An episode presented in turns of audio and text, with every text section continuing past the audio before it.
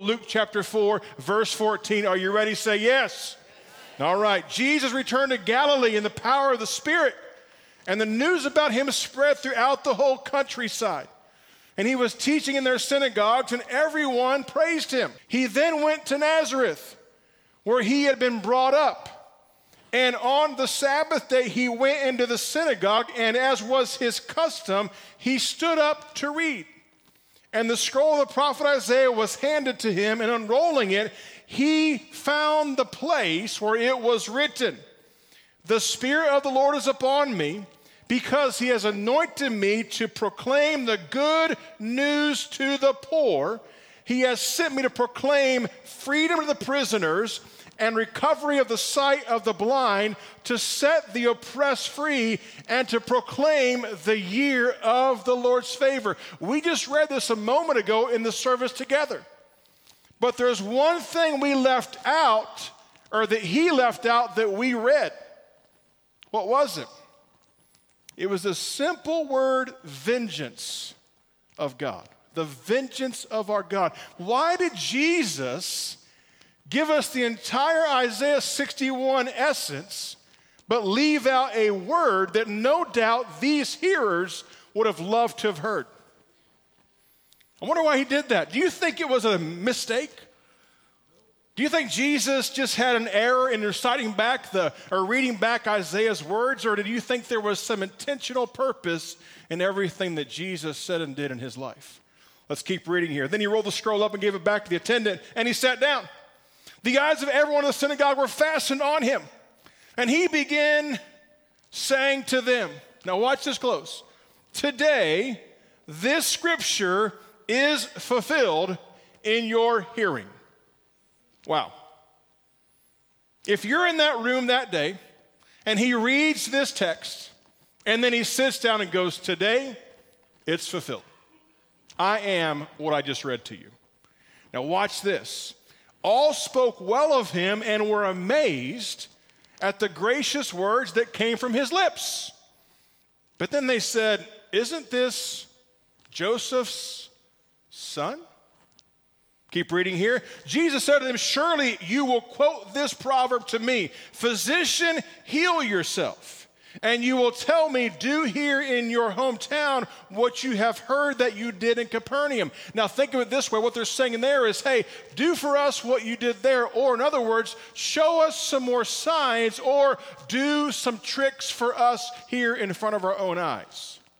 There's a lot going on in this text. In fact, by the way, I'm going to have you this week go home and read Isaiah 58 and Isaiah 61 and then come back and read this together. There's an interesting conversation taking place right here. Keep reading the text. He said, Truly I tell you, he continued, no prophet is accepted in his own hometown. Now, watch this. You got to hear this.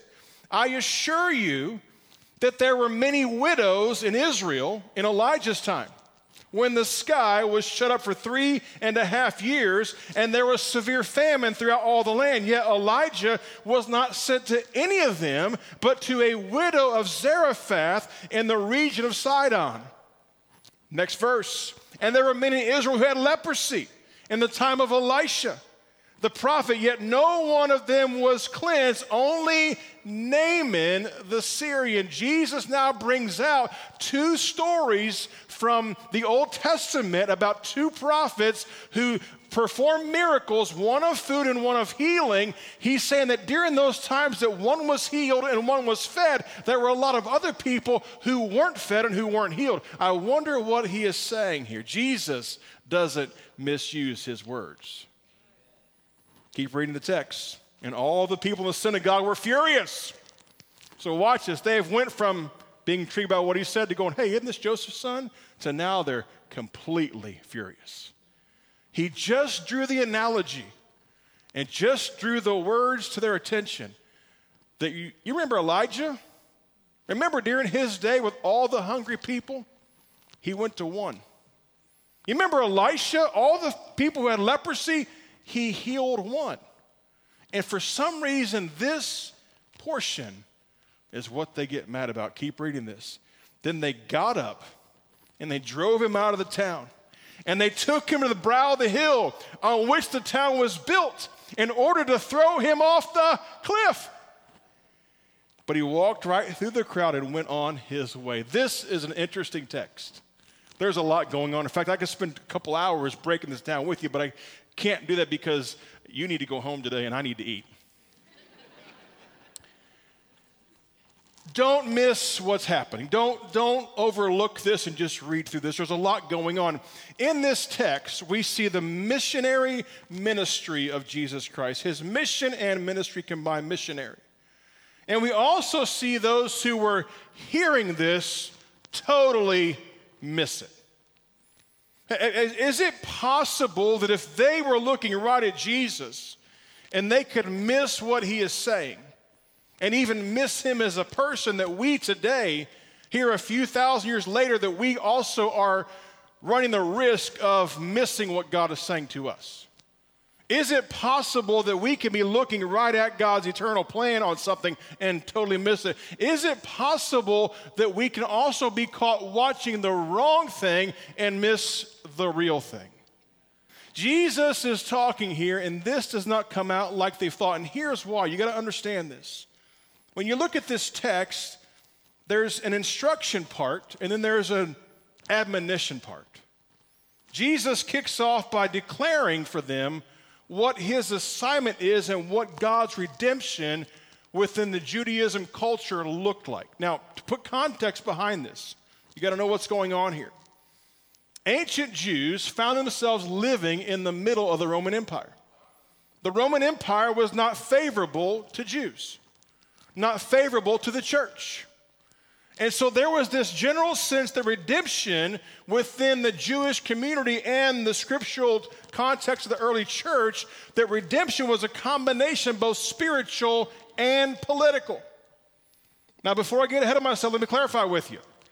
When we're talking about political in the scriptural context, it's not going to line up with your current modern day American political system of two parties conservative, liberal, Democrat, Republican, left and right. That's not the same conversation. So please do not try to marry together scripture with today's political agendas.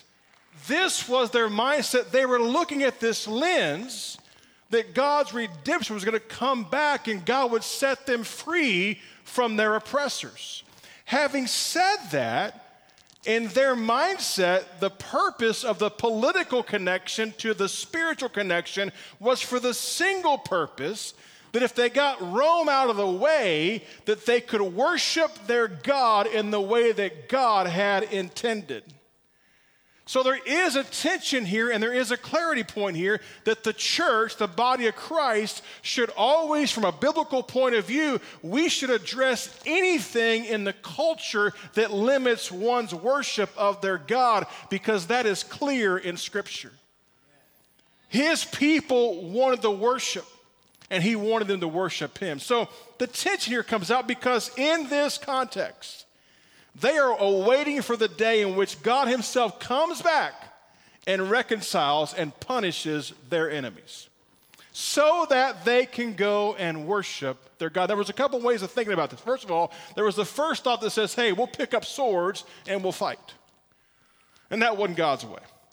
And then there was this other way that says, hey, we'll just be kind of passive here. We'll just bide our time. We'll wait and let God deal with everything. And we'll just live under pressure and oppression. And then Jesus comes along and Jesus says this Jesus says, if you want redemption, if you want this, uh, this restitution, if you want this transformation, then you simply start doing these things, which is where Isaiah 58 and Isaiah 61 and Luke 4 come together. What he's saying here is if you want God's redemption, take care of those who have needs in this life.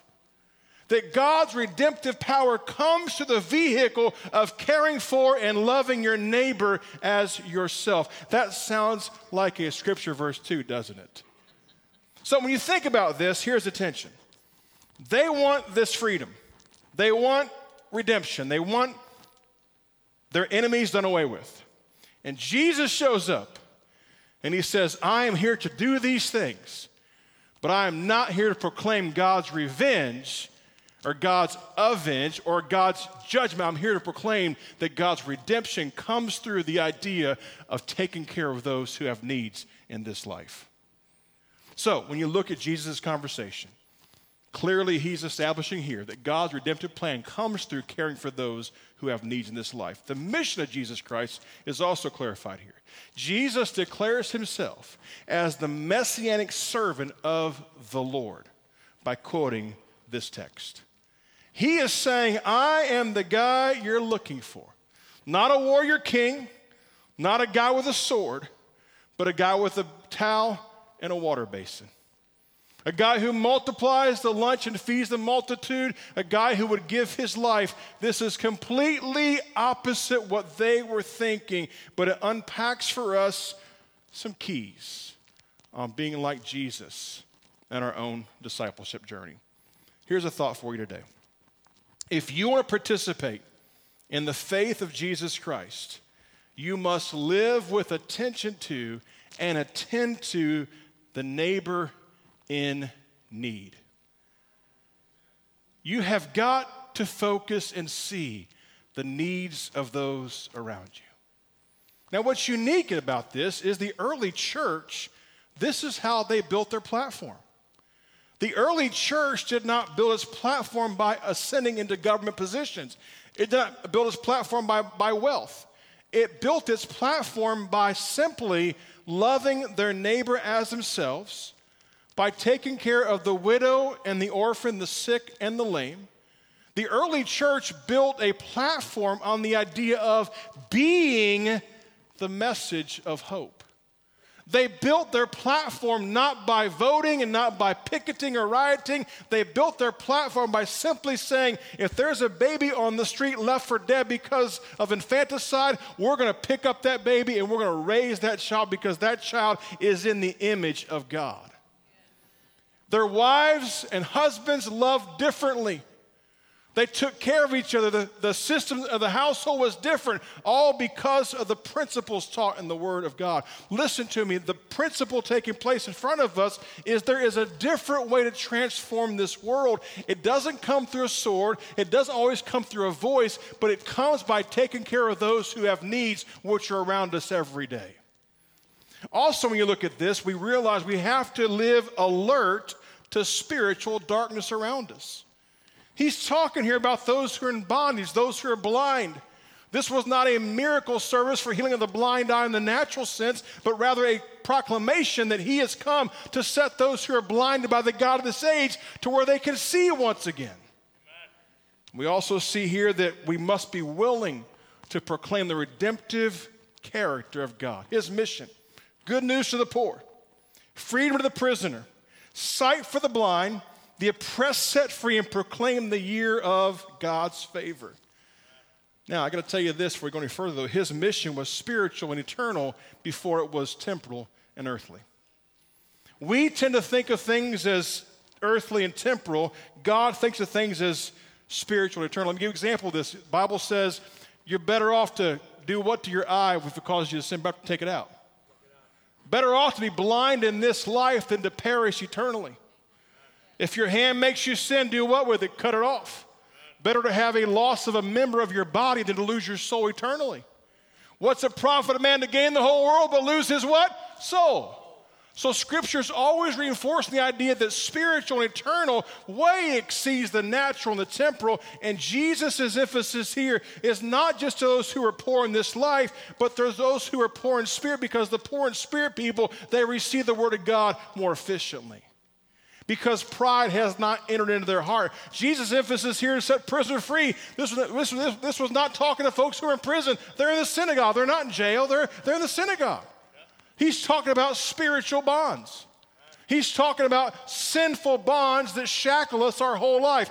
I'm a full believer that mankind should never enslave mankind for any purpose.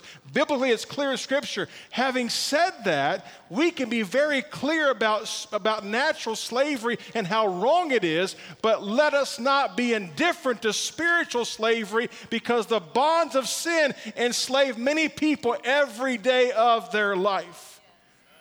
And the church should be clear that whom the Son makes free is free indeed. And we should proclaim that God delivers those who are bound by sin. He breaks the chains. We sang it today. My chains are what? They're gone. I've been set what? Free. That's the power of the gospel. Our mission is the same as his mission. You know why? Because a disciple is just like their master. Let me ask you this question. How many here today in the house you would say that God's Spirit rests upon your life? Put your hand up high. Okay, congratulations. You just signed up to be a messenger of the gospel. Because Jesus said, before he gave his mission description, he said, The Spirit of the Lord is upon me for or so that. The purpose of God's Spirit upon you is to help you be a messenger of the good news. The Spirit is there to guide you and give you the words to say. What about this? How do I how do I help somebody free from the bonds of sin? How do I set a prisoner free?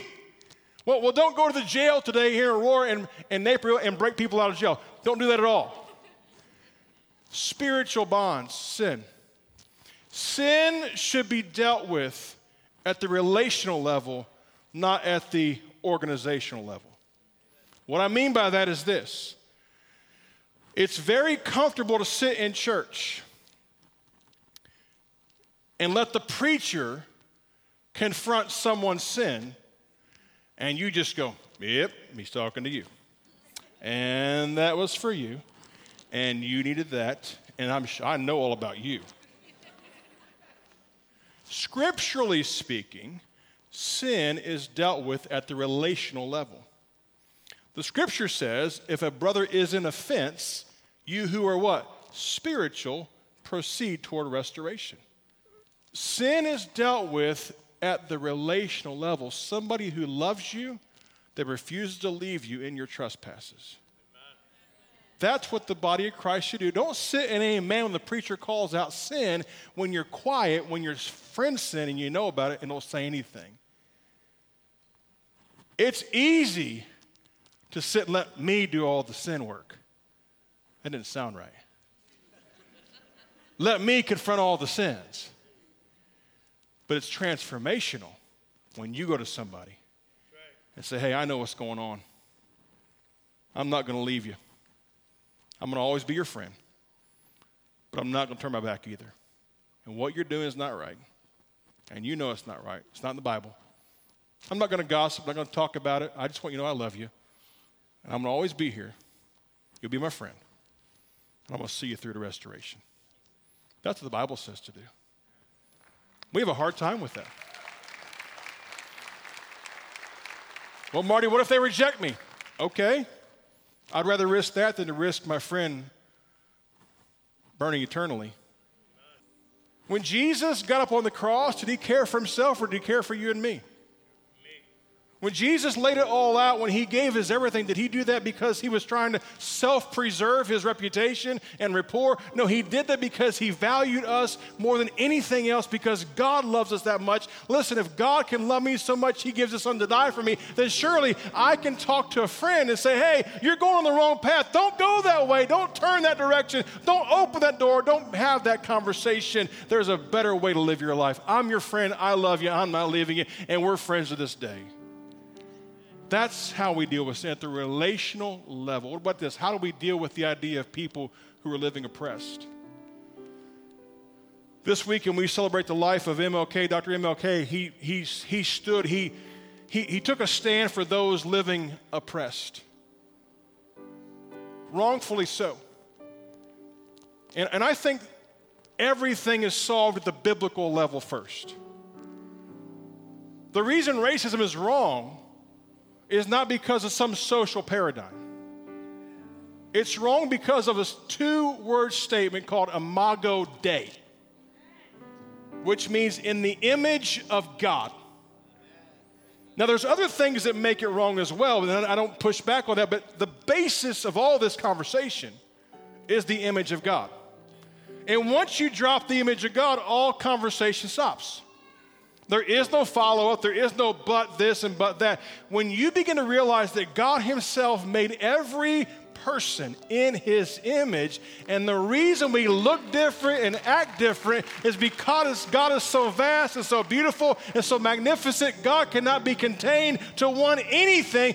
God is colorful like this room today because that's the beauty of the Almighty God. And once you realize that, you start realizing hey, Imago Dei stops everything. Imago Dei stops killing, it stops all your sexism, it stops all your classism. It ends abortion. It ends everything because you begin to realize that every human being is beautifully fashioned in the image of the Almighty God. So, as believers, we should be defenders of Imago Dei. There's other factors, yes, but it starts right there. And so Dr. King, he stood up, he said, Hey, we're not going to do this. I didn't live in his time, but I will tell you this I will always stand for those in this life who are living under any form of oppression because that's what believers do. Because why? Imago Dei.